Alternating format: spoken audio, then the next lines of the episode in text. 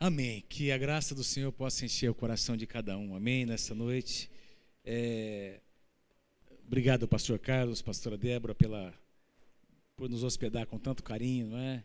A gente sempre é muito muito abençoado aqui, uma igreja profética, uma igreja que a gente vem para cá para ministrar e a gente é ministrado. Quando enquanto a Adriana falava sobre a caneta, eu pensei exatamente nisso que a, que a, que a Mônica colocou aqui sobre esse desafio que Deus tem nos dado. É, ontem o, o, o, Davi trouxe uma palavra profética que foi muito forte no meu coração, não é? é pastor Davi, pastor Davi, né? Trouxe uma palavra no final da nossa reunião aqui, ele colocou algo mais ou menos assim, que Deus estava rompendo uma uma é, como se fosse uma, como é que você colocou, Davi? Uma fortaleza, não é? E uma, uma, separação que havia e de repente as pessoas estavam entrando para este lugar, não é? Foi assim que você viu, é, as pessoas entrando para este lugar. E eu, eu confesso a vocês, eu ia ministrar uma outra palavra hoje, mas Deus, Deus me fez é, voltar para essa palavra que eu vou compartilhar com vocês, uma palavra que eu ministrei na nossa igreja sobre é, o que eu creio que Deus espera de nós. Não sei se chegou aí o o tema, né, os PowerPoints, destruindo muros e construindo pontes. Eu queria compartilhar essa palavra porque eu creio que essa palavra é um chamado, tem a ver com o chamado de Deus para vocês, como igreja. É, Deus quer fazer de cada um de nós construtores de pontes. Amém? Seus pastores são pessoas que constroem pontes. Seus pastores são pessoas que, que é fácil amá-los. Eles amam as pessoas. Vocês estão aqui porque foram amados por eles e vocês também estão construindo pontes. Alguns de vocês estão aqui porque alguém trouxe você, alguém serviu, serviu de ponte, alguém te apresentou Jesus. E eu, é, é sobre isso que eu quero uh, falar com vocês. Eu quero começar, eu queria que é uma palavra profética para essa casa, para essa igreja. É, eu queria começar compartilhando com vocês duas ilustrações. Pode colocar o próximo slide para mim, por favor. Duas ilustrações. O ano passado, é, Deus permitiu que nós fizéssemos uma viagem para ministrar em Cuba com alguns pastores. Nós fomos em cinco pastores, é, nós conhecemos uma, uma organização lá em Cuba, um, um, pastor que ele preside, ele, tem, ele é o presidente de uma organização que tem mais de 300 igrejas pequenas e algumas grandes em Cuba. E Cuba, apesar de ser um país é, que vive num regime muito fechado politicamente, a igreja está explodindo, crescendo, se multiplicando lá em Cuba. E a gente foi convidado para ministrar em algumas igrejas grandes, em algumas igrejas bem pequenas, em alguns lugarejos. E na volta dessa, foi uma experiência muito interessante, na volta dessa viagem é, para Cuba, nós passamos pela, pela, pela, pelo canal do Panamá, pelo país chamado Panamá, onde tem aquele canal que é, interliga o Oceano Pacífico com o Oceano Atlântico. Quem já ouviu falar do, do Canal do Panamá? Não é? é uma obra, é tida como uma das sete maravilhas do mundo. E nós ficamos ali um dia e meio, dois dias, fomos hospedados por uma, uma pessoa que nos recebeu. Um dos pastores conhecia esse casal, nos receberam na sua casa, a gente ficou hospedado ali, não é? é paramos, fizemos uma parada antes de retornar para o Brasil. E eu fiquei muito impressionado. Nós tiramos fotos ali, enfim. Eu fiquei muito impressionado com essa obra. É? Aqueles, aqueles navios, assim, uma coisa incrível, o tamanho daquelas embarcações. E eles agora concluíram o segundo estágio, construíram, construíram um canal é, maior ainda, pra, porque agora tem navios muito maiores do que na época que eles fizeram. Pra, e, e, e eu queria comentar um pouquinho para tentar ilustrar você, não é? O, o, por quê? Porque o canal do Panamá é um canal que interliga, ele serve como uma ponte que interliga dois oceanos, o Oceano uh, Pacífico e o Oceano Atlântico. Deixa eu ler um pouquinho, mostrar para vocês aqui, é, é, e depois eu vou entrar na palavra, mas eu quero, em alguns princípios, eu quero usar essas duas ilustrações, de um canal uma, que serve como uma ponte e de um muro, que vocês também já ouviram falar. É, esse canal do Panamá, ele foi começado a, a sua obra, os franceses começaram a sua construção em 1881, mais de 100 anos atrás. É, 130 e tantos, quase 140 anos atrás. É, essa obra foi iniciada pelos franceses e teve vários problemas de engenharia. Você pode, inclusive, visitar o museu, tem ali a, todas as fotos, a, a, o documentário, é? inclusive vídeo, de tudo que. Se você entrar no, no, no aí na, na, internet, você pode ver vídeos de, dessa construção. Uma coisa muito assim, é, uma coisa impressionante. E ali, durante a, essa obra, muitas pessoas, eles tiveram que paralisar a obra, porque é, o canal do Panamá fica exatamente numa região é, tropical, muitas doenças tropicais, muito mosquito, e eles começaram a enfrentar diversas doenças. A obra teve que ser paralisada. E até que os americanos retomaram, vendo o potencial comercial da interligação entre os dois oceanos, os americanos, que não são bobos, não é? foram lá, abraçaram essa obra e em 10 anos, 12 anos, eles concluíram essa obra. Porque essa obra tinha sido paralisada, não é? E em 10 anos, lá em, em 1904, eles começaram, os americanos assumiram, e 10, 11 anos depois, 1914, 1915, essa obra foi concluída.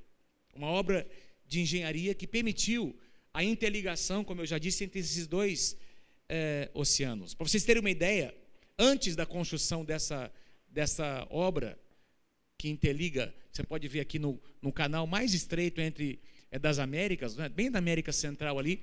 Antes, os navios que vinham daquela região de cima tinham que dar a volta aqui, mais de 20 mil quilômetros para rodear aqui a América Latina, América do Sul, para conseguir acessar os países do outro, do, do outro lado, não é? do, do Pacífico para o Atlântico ou vice-versa. Então, era uma viagem que demorava quatro, cinco semanas, seis semanas, dependendo da embarcação. Com essa construção aqui do canal, é um canal, esse canal tem 80 quilômetros, é, tem ali duas eclusas que funcionam ali, um de, um de, cada lado. Eles construíram um lago artificial entre essas duas eclusas, que são nada mais do que comportas, onde eles elevam o nível da água e conseguem então conectar é, é, uh, o oceano com uma, um, um, lago artificial que interliga ao outro lado. Com, esse, com essa construção, esse canal tem 80 quilômetros de construção de, de comprimento, e aquilo que se fazia, que demorava 4, 5, 6 semanas, é realizado em 10 horas. O resultado disso é que riquezas são transportadas para o mundo todo. É, o mundo inteiro passou a ter acesso a bens de consumo, riquezas, num prazo muito mais rápido num custo muito mais baixo, não é? E, e, e esses países então puderam é, assim é, acessar esses bens de consumo. Quando eu estava tirando aquelas fotos, tem várias fotos ali com os pastores, eu fiquei pensando assim, Pastor Carlos, meu Deus, quanta visão, é, é assim, quanta coragem, quanta fé, que visão que, uma, que, essa pessoa que concebeu esse projeto teve no seu coração. Algo que, que ele não conseguiria imaginar o potencial, o que aconteceria num futuro, não é? décadas depois, como o mundo inteiro poderia ser abençoado por causa da construção de um canal, de uma ponte hídrica, não é? Que simplesmente interligou dois oceanos. Toda a humanidade pôde ser beneficiada por uma construção que alguém concebeu na sua mente, alguém investiu tempo, alguém investiu muito recurso. Quanta fé, quanto esforço, quantos recursos, quantas vidas. Mas não foi sem custo, teve um alto custo. Então, o levantamento diz o seguinte: selvas e pântanos tiveram que ser desbravados, doenças como a malária, febre amarela, muita gente morreu, desabamentos. Durante a sua construção, mais de 43 mil pessoas trabalharam na construção desse canal e estima-se que cerca de 25 mil operários morreram na construção dessa obra. Para que nós hoje pudéssemos desfrutar o nosso país é abençoado. Nosso país, os países, as nações são, elas, elas têm acesso, como eu já disse, e são abençoadas por essa construção. É, diga assim para alguém ao seu lado: nunca é fácil construir pontes. Diga assim, diga assim: construir pontes requer um grande esforço, um alto preço. Fala para o teu irmão assim: seja um construtor de pontes. Deixa eu dar um outro exemplo. Põe para mim o próximo slide. Quem já ouviu falar do Muro de Berlim? Todo mundo aqui já ouviu falar. É, boa parte de vocês aqui, assim como eu, vocês eram vivos quando esse muro caiu por terra. Quem se lembra de quando esse muro caiu por terra? Pode levantar a mão, você lembra? Pode levantar a mão. Isso, você que é. Hã? Ah, te contaram, né, Carlos? Tá bom. Tem alguns aqui que nasceram depois disso, mas uh, deixa eu contar um pouquinho da história desse muro, que a gente já ouviu falar, mas talvez você não saiba, você não lembre da história, para a gente fazer essa comparação entre uma ponte e um muro. Vocês estão comigo, gente? Estou trazendo, tô fazendo uma, trazendo aqui duas ilustrações, depois a gente vai entrar na palavra para a gente extrair um princípio espiritual dessa, desse tema, não é? é? O muro de Belim, como é que ele foi construído? A população de Belim, ex-capital nazista, vou ler aqui um artigo, não é? Com mais de 3 milhões de pessoas, viveu uma experiência ímpar na história moderna. A população dessa cidade viu a cidade ser dividida por um imenso muro que acotou em duas partes, cada uma delas governada por regimes políticos ideologicamente inimigos, diferentes. Na manhã, bem cedo do dia 13 de agosto de 1961, a população de Belim foi despertada por barulhos estranhos exagerados. Em 1961, dois anos antes de eu nascer, eu nasci em maio de 63, dois anos antes, a população de Belim acordou com barulho. Ao abrirem as janelas, é, se depararam com um inusitado movimento nas ruas à sua frente. Vários soldados da República Democrática da Alemanha, Alemanha comunista, acompanhados por patrulhas armadas, estenderam ou iam estendendo de um poste a um outro um interminável arame farpado que alongou-se nos meses seguintes por 37 quilômetros adentro da zona residencial da cidade. Ou seja, a cidade foi dividida em duas partes. Enquanto isso, atrás deles, trabalhadores desembarcavam dos caminhões descarregando tijolos, blocos de concreto e sacos de cimento. Assim, do nada, de uma hora para outra, começou a brotar, começaram a levantar um muro de 3 metros e meio de altura e 37 quilômetros de comprimento, que separou famílias, separou amigos, separou os pais dos filhos, separou pessoas que se amavam, que estavam conectadas. Durante todos aqueles anos em que esse muro esteve erguido, o muro tornou-se um símbolo mundial de divisão e de rivalidade entre o leste e o oeste, e também um atestado do fracasso do socialismo em manter-se como um sistema atraente para a maioria da população alemã. Quem tentasse ultrapassar aquele muro era fuzilado. Num total, 192 pessoas morreram durante os 28 anos que esse muro esteve erguido. Pessoas que tentavam ver seus familiares. Um filho que tentou passar para ver seus pais, um irmão que tentou voltar para ver seu outro irmão, seus tios, eram fuzilados. Um total de 192 pessoas morreram em 28 anos em que o muro esteve em pé, até ser derrubado em 1989. Muitos de nós vimos essa figura nos jornais.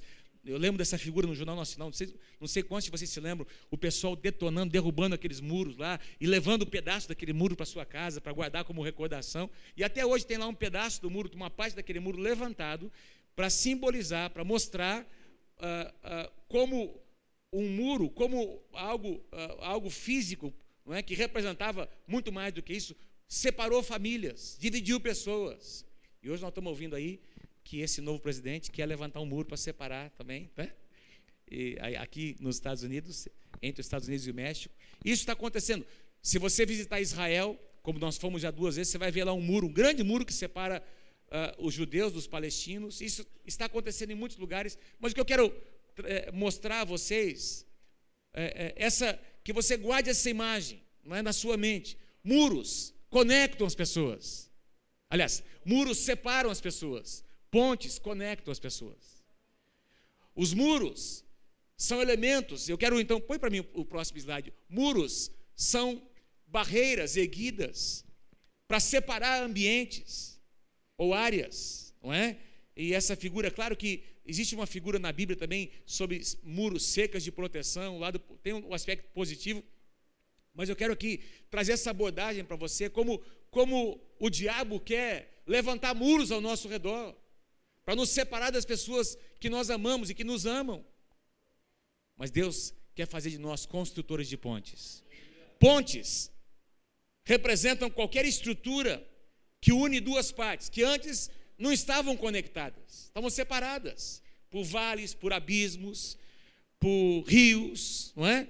E de repente uma ponte é construída e esses, e esses dois lugares que não se conectavam, de repente, eles agora, eles se falam, eles, eles estão juntos. Isso é uma ponte. Ou seja, pontes são estruturas construídas para transpor barreiras. Diga para o seu irmão, Deus quer fazer de você um construtor de pontes. Diga, Deus quer fazer de você um construtor de pontes. Quantos de vocês aqui creem que Deus quer fazer desta igreja uma igreja que vai construir pontes? Amém? Amém, queridos? Pontes que vão que vai conectar que, que irão conectar o coração de vocês, dos pastores dessa casa, não é? Dos líderes dessa casa, de vocês como igreja com outras pessoas que estão nessa cidade, que estão nesse bairro, com outras nações. Agora mesmo, o nosso filho Pedro Elias, não é? juntamente com um grupo, estão lá no Peru ministrando.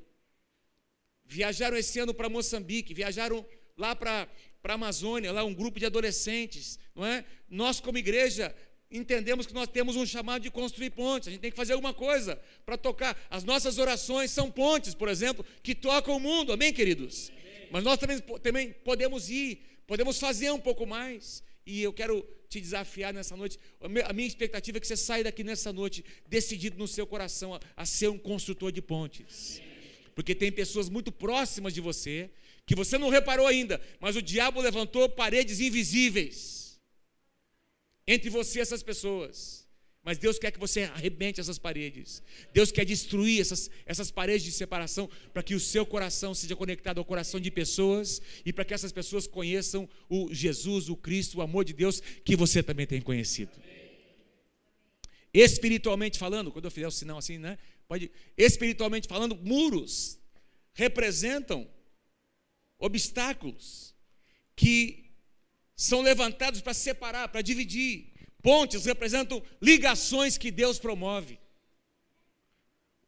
O Davi estava me, me compartilhando ontem, pastor Davi, que ele foi transferido, hoje ele é gerente lá de uma agência, não é assim, Davi? Lá numa cidade aqui mais afastada. Não creio que Deus levou o Davi para aquele lugar apenas para ser um gerente bem sucedido. Deus levou o Davi para aquele lugar para começar a construir pontes naquele lugar.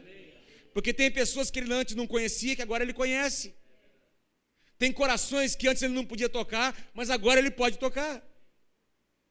Amém? Então não é só uma, uma, uma, uma promoção, e Deus está fazendo isso todo dia, todos os dias com cada um de nós. Deus está nos colocando, queridos, em contato com pessoas, com ambientes. E eu creio que um ambiente carregado é mudado por um filho de Deus que chega naquele lugar.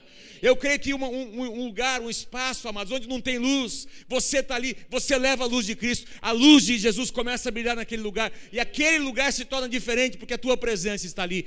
Deus te chamou para ser um construtor de pontes. Muros representam obstáculos, pontes representam ligações. Isaías, o maior exemplo que nós temos é a ponte que Jesus construiu.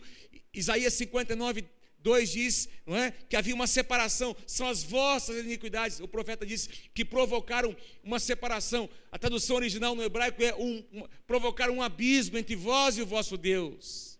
Mas louvado seja o nome do Senhor, porque Jesus veio. Jesus veio para construir uma ponte invisível. Jesus construiu uma ponte entre as pessoas, nós estávamos aqui, ó. Nós não tínhamos comunicação com Deus. Mas Jesus veio para, ele abriu, a Bíblia diz que ele abriu um novo e vivo caminho. Ele nos conectou ao coração do Pai. Quem pode dar um aplauso para esse Jesus que fez essa obra maravilhosa? Jesus é a ponte que nos conecta ao coração de Deus. Quero falar com vocês sobre algumas diferenças entre muros e pontes. E, e pensa, enquanto eu ministro, pensa na figura lá do canal que eu mostrei para vocês, que une dois oceanos, e na figura daquele muro que causou a separação entre famílias. Tenha isso na sua mente, não é? Espiritualmente falando. Muros, em primeiro lugar, muros separam ou nos separam das pessoas que nós mais amamos. Pontes nos aproximam. Ou seja, muros destroem relacionamentos. Pontes constroem. Pontes edificam relacionamentos, muros tornam as pessoas independentes, meus queridos. O diabo quer fazer de você uma pessoa isolada, independente, mas Deus, pontes nos tornam pessoas interdependentes. Nós, sim, nós dependemos, sim, nós precisamos uns dos outros. Sim, nós precisamos, amados, receber amor e dar amor. Nós precisamos estar conectados com pessoas. Amém, queridos? Muros isolam as pessoas, pontes fomentam a vida em comunidade. Essa é uma verdade bíblica. No Salmo 68, versículo 6, a Bíblia diz que Deus pega o solitário e o coloca numa família. Tenho certeza que Ele fez isso com você. Alguns de vocês viviam uma vida muito solitária. Você vivia na depressão, você é uma pessoa triste, mas Deus colocou você na família de Deus. E nesse lugar você tem sido curado. Põe para mim o próximo slide. Olha, esse é mais um exemplo que não sei quantos de vocês conhecem a história desse japonês. Enquanto eu preparava essa palavra, que eu ministrei o ano passado na nossa igreja, e tenho ministrado em alguns lugares, eu, Deus me fez lembrar de uma reportagem que eu tinha lido ou ouvido, acho que eu ouvi no, no, num programa de televisão há muitos anos. E eu fui procurar na internet e encontrei essa reportagem. Não sei quantos de vocês se lembram. É a história de um japonês, um soldado. Está aqui, tá aqui a, a, a, uma história verídica desse japonês chamado Shoichi Yokoi, não é? é? É, é um soldado japonês da Segunda Guerra Mundial. E qual que é a história desse japonês? Esse japonês, assim como muitos outros, quando o Japão guerreava com os Estados Unidos, lembra lá da, da, daquela, daquele filme Pearl Harbor, não é? onde os japoneses vieram e detonaram aquele, aquele porto ali, onde havia uma base naval americana. Esse japonês, assim como vários dos seus amigos, foram lançados por alguns aviões, não é? Eles foram lançados em várias daquelas ilhas do Pacífico, de paraquedas, não é? Para dominar aquelas ilhas. Bom, os Estados Unidos voltou, veio para o Japão, bombardeou o Japão, a guerra terminou e o Japão se rendeu. Quando o Japão se rendeu, diz que os japoneses mandaram aviões para jogar esses é, panfletos sobre as ilhas ali do Pacífico, dizendo para os japoneses, para os soldados, ó, nós estamos nos rendendo, então você se renda, a nossa nação se rendeu, e, e a, a, guerra terminou, e, e, os soldados japoneses se renderam, mas esse rapaz aqui, esse, esse, esse soldado, ele achou que era mentira, ele estava sozinho numa ilha, e ele achou que era uma, uma, uma, uma armação do inimigo, não é? E ele fez lá uma caverna, um lugar para ele morar e tal, e ele viveu, queridos, 31 anos isolado numa ilha, 31 anos ele viveu numa ilha do Pacífico. Diz que as pessoas, certa ocasião, alguns caçadores estavam ali nessa ilha e viram esse japonês, não é? E tentaram conversar com ele, tentaram falar com ele, dificuldade com a língua e tal, ele não acreditava. Diz que tiveram que trazer parentes dele lá do Japão, 31 anos depois, para mostrar, para dizer para ele que a guerra já tinha acabado 31 anos antes. Ele viveu 31 anos isolado numa, numa ilha, achando que o mundo estava em guerra e que as pessoas, o mundo inteiro estava contra eles e viveu isolado, não viu, não conviveu com a sua família, com as pessoas que ele mais amava. Ele perdeu 31 anos da sua vida num lugar. E quando eu. eu por que, que eu, isso me veio? Porque eu, eu, eu, eu acho que você vai concordar comigo. É o que o diabo quer fazer com as pessoas.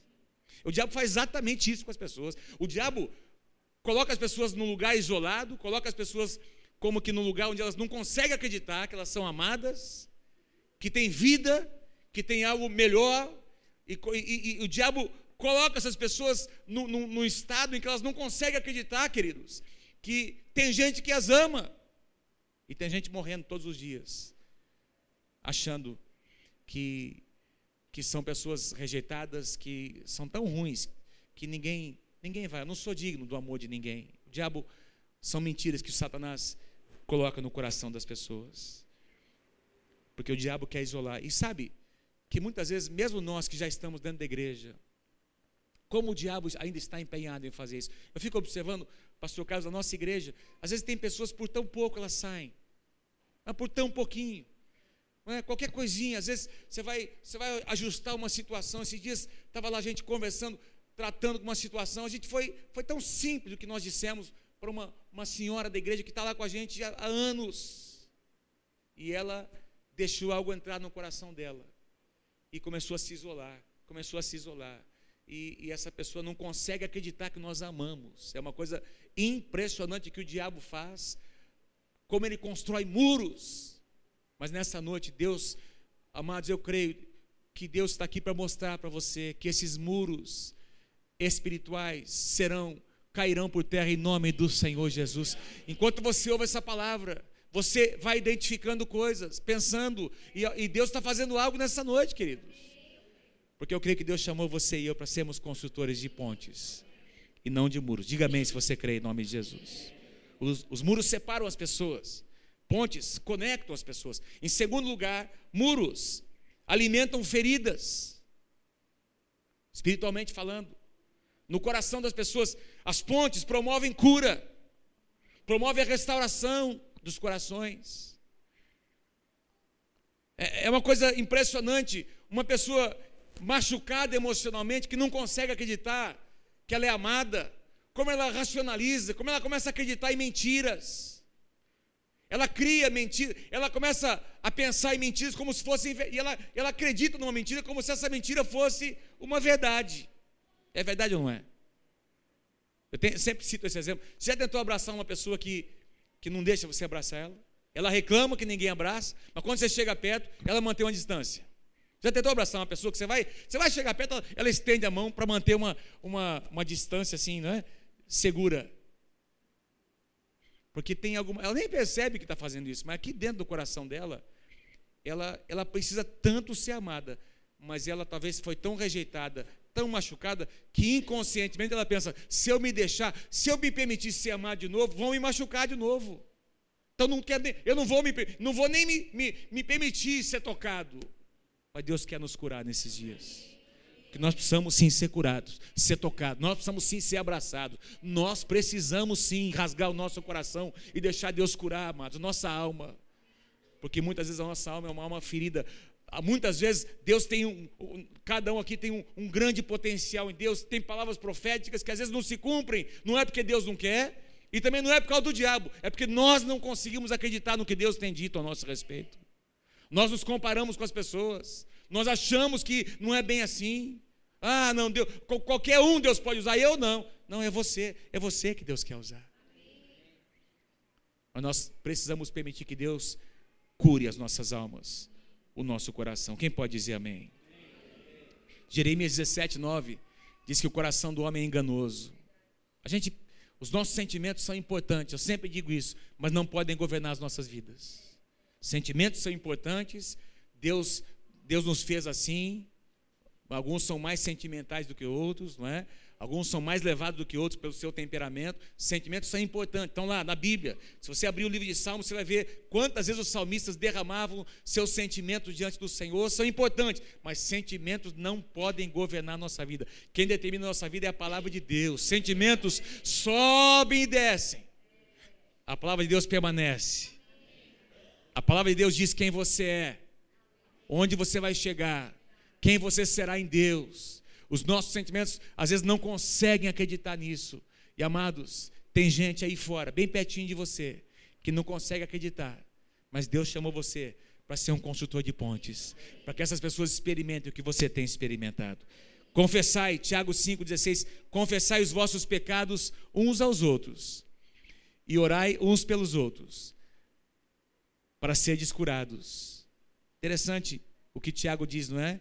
Uns ao, diga assim comigo, uns aos outros e uns pelos outros. Vamos lá, comigo, diga assim, uns aos outros e uns pelos outros. Isso é cura, amém, queridos? Isso é cura. Louvado seja o nome do Senhor. Pode colocar o próximo slide, por favor. Muros limitam a nossa visão.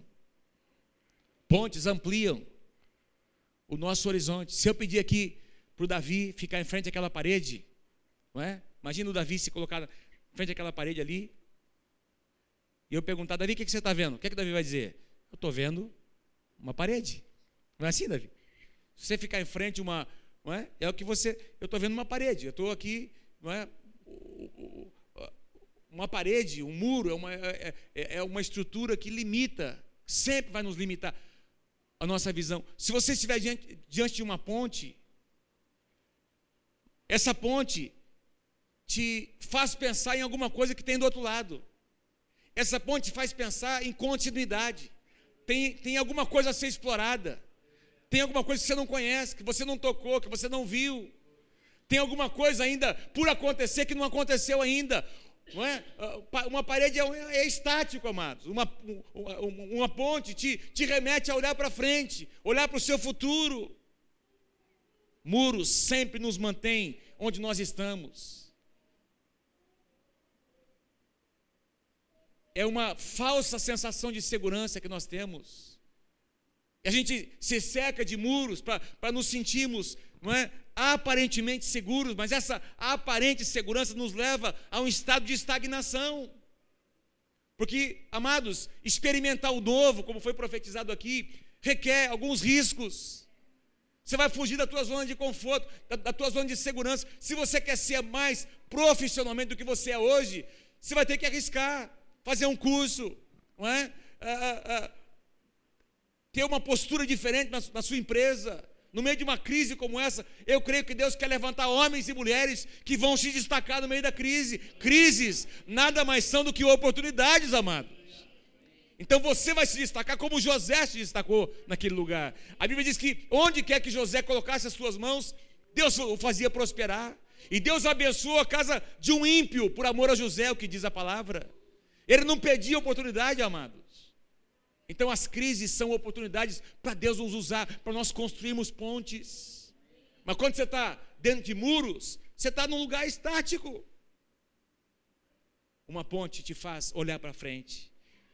Interessante como praticamente todos os homens e mulheres que Deus chamou na Bíblia, no Antigo Testamento, a gente tem exemplos. Deus, esse chamado implicava em sair de um estado de estagnação. Abraão, sai da tua tenda. Sai para fora, olha para as estrelas, Abraão, assim será a sua descendência. Ué, mas eu, ó, quantos anos eu tenho? A minha esposa é estéreo. Eu estou te dizendo, Abraão, que a tua descendência será como as estrelas dos céus. Mas você tem que sair fora da sua tenda para conseguir enxergar o que eu estou enxergando. Aí dentro está muito confortável. Sai para fora. Quantos entendem o que Deus está dizendo? Esses dias eu ouvi um pastor pregando, ele citou um exemplo que eu quero repetir para vocês, porque eu não esqueci. Não? Ele disse assim: olha, tem pessoas que trabalham com ouro e estão ficando pobres. Em contrapartida, tem pessoas trabalhando com lixo e estão ficando ricas. Sabe qual a diferença entre elas? A visão. É como elas enxergam, como elas trabalham. Uma pessoa que tem uma visão dada por Deus que a empurra para o futuro, para um futuro em Deus. Ela pega coisas que aparentemente são desprezíveis e Deus multiplica. Cinco pães, dois peixinhos, Deus faz um milagre. Quem pode dizer amém? Porque esse é o Deus que nós servimos. A visão. Louvado seja o nome do Senhor. Quem não tem visão, não tem futuro. E quem não tem futuro sempre volta para o passado. O muro sempre vai fazer você olhar para trás. Uma ponte faz você olhar para frente. Tem um outro lado, onde eu vou chegar. Louvado seja o nome do Senhor. Olha o que diz em Jeremias capítulo 7, versículos 22 a 24. Você pode ler comigo? Você consegue enxergar? Vamos ler comigo lá? Um, dois, três, vamos lá. Quando tirei do Egito, deles esta ordem: obedeçam-me, e eu serei o seu Deus, e vocês serão o meu povo. Vocês andarão em todo o caminho. Tem movimento aqui ou não tem? Vamos lá, continue.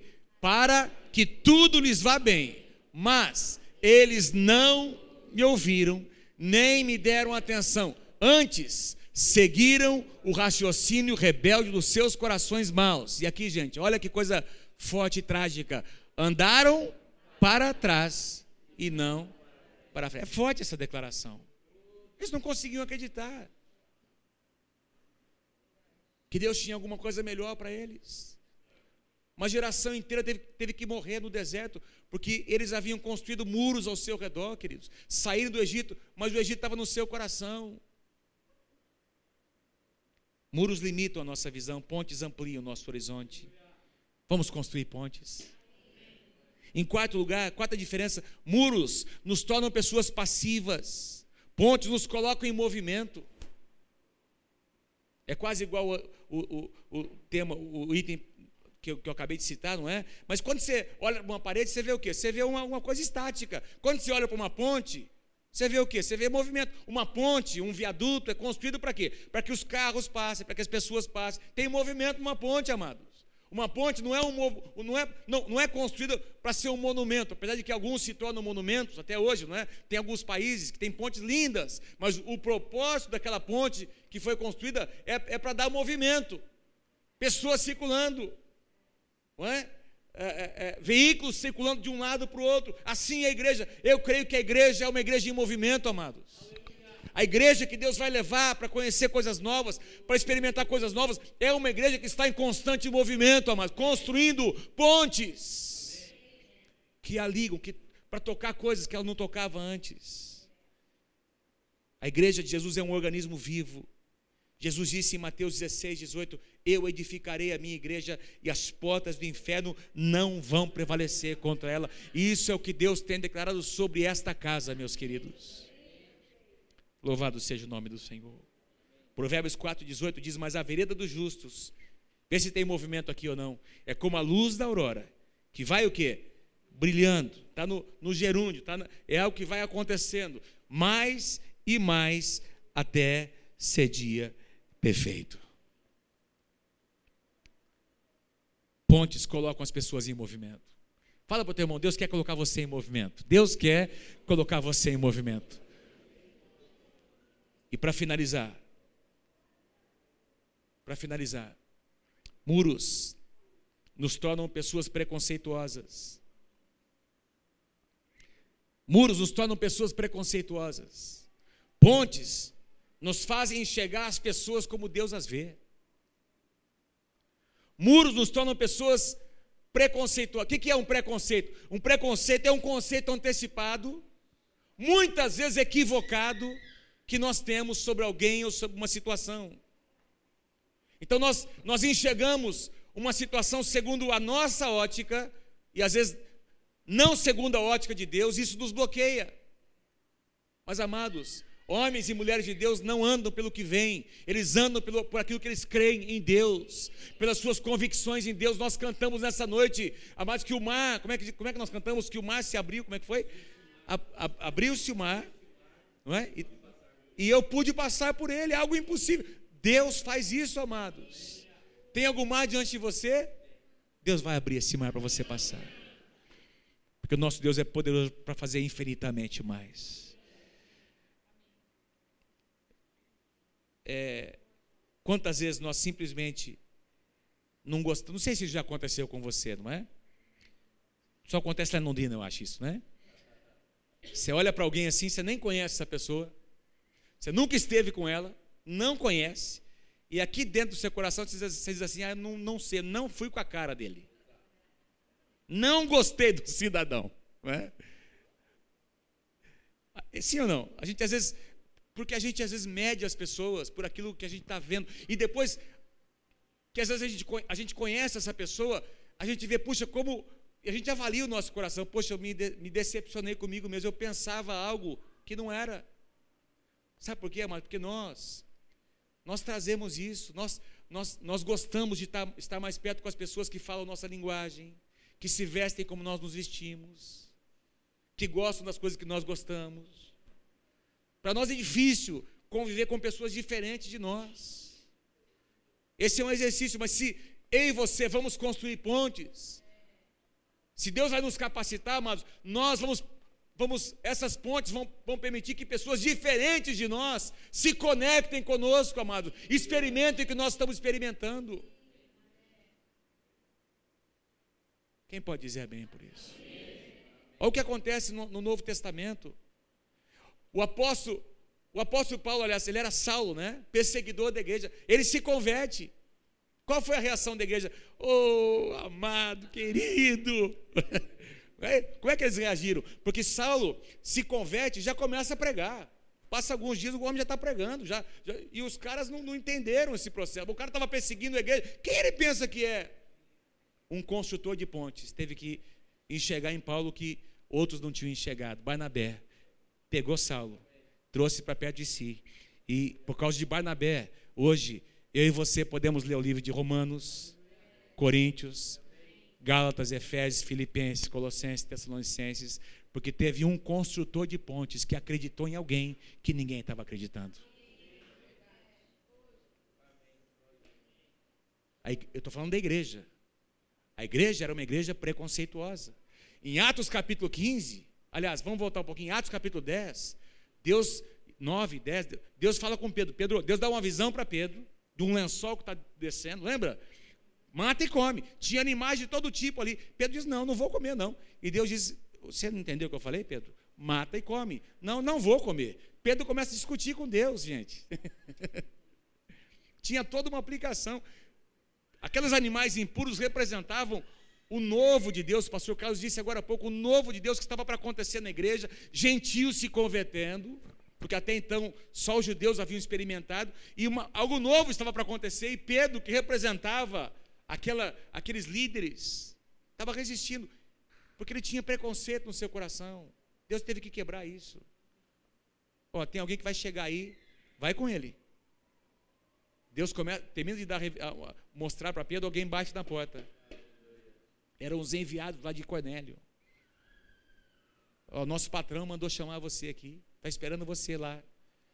Eles, eles, ficaram ali, comeram com ele, passaram aquela noite e foram lá para a casa de Cornélio. Quando, quando Pedro chega com alguns irmãos na casa de Cornélio, na casa de um gentil, oficial romano, tinha lá sua família, tinha seus amigos, seus empregados. Era uma reunião, talvez tinha um grupo como esse naquela, talvez até maior do que esse aqui, tinha muita gente naquele lugar, e Pedro começa a ministrar, no meio da mensagem, Pedro não consegue terminar a mensagem, amado, o Espírito Santo, uf, diz que o Espírito Santo caiu naquele lugar, diz que não foi um sopro, não foi, diz que o Espírito Santo caiu naquele lugar, e todo mundo, todos foram cheios, todo mundo começou a falar em novas línguas, e aí Pedro fica espantado, até no meio dos gentios, porque ninguém consegue, amado, ninguém consegue segurar o que Deus quer fazer, quando nós decidimos construir pontes, Pedro não estava entendendo. Pedro teve que romper com seus preconceitos para que o evangelho pudesse alcançar os gentios. Nós somos gentios.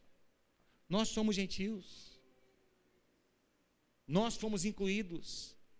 Aquela visão que Pedro teve dizia a respeito a nós, a eu e você. Amém, queridos? Quando nós deixamos que muros estejam ao nosso redor, esses muros nos, nos tornam pessoas preconceituosas. Pontes nos fazem enxergar as pessoas como Deus, como Deus enxerga. E aí pontes são, são edificadas. Eu podia falar muita coisa aqui com vocês, mas eu quero orar. Quero orar com você. Põe para mim o próximo slide, só para lembrar. Efésios Olha o que Paulo diz. Você podia ler comigo lá, por favor? Efésios capítulo 2, versículos 13 e 14. Vamos lá, junto comigo. Mas, agora, em Cristo Jesus.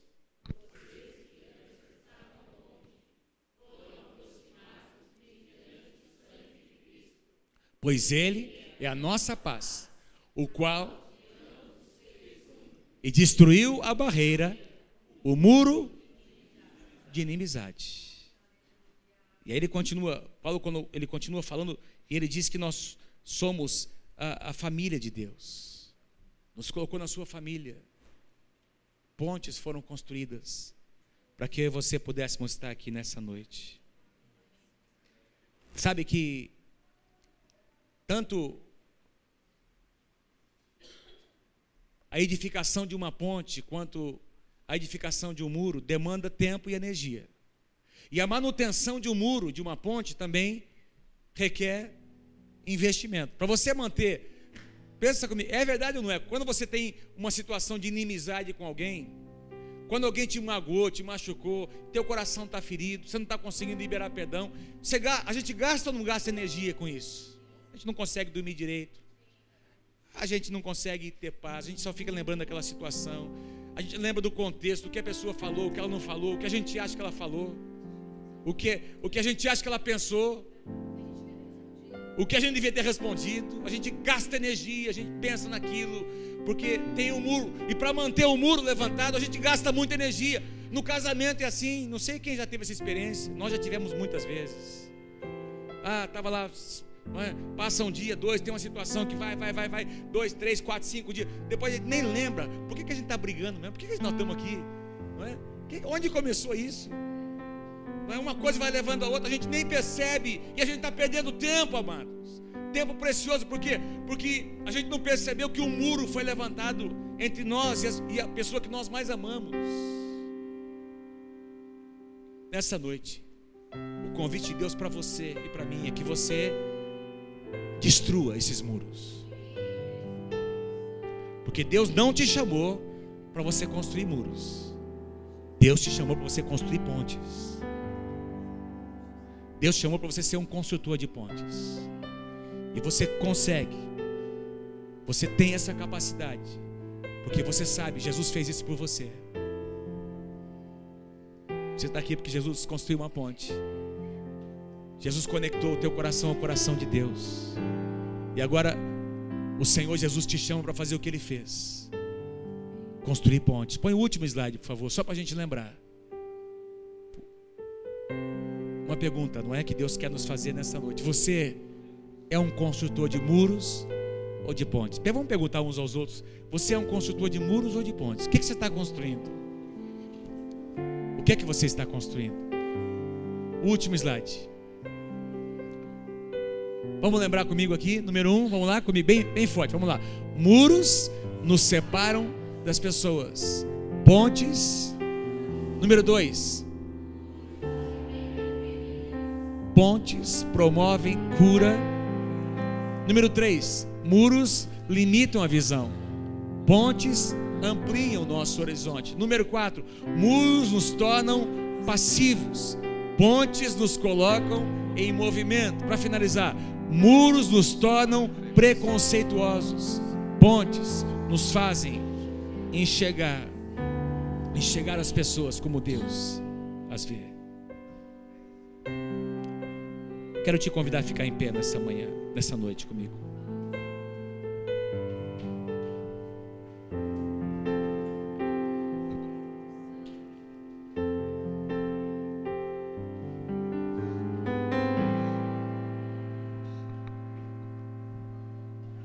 Aleluia, Senhor. Sabe que queria que você prestasse atenção no que eu vou dizer para você nessa noite. Para você construir um, um, um muro, você constrói com palavras e com gestos, com atitudes.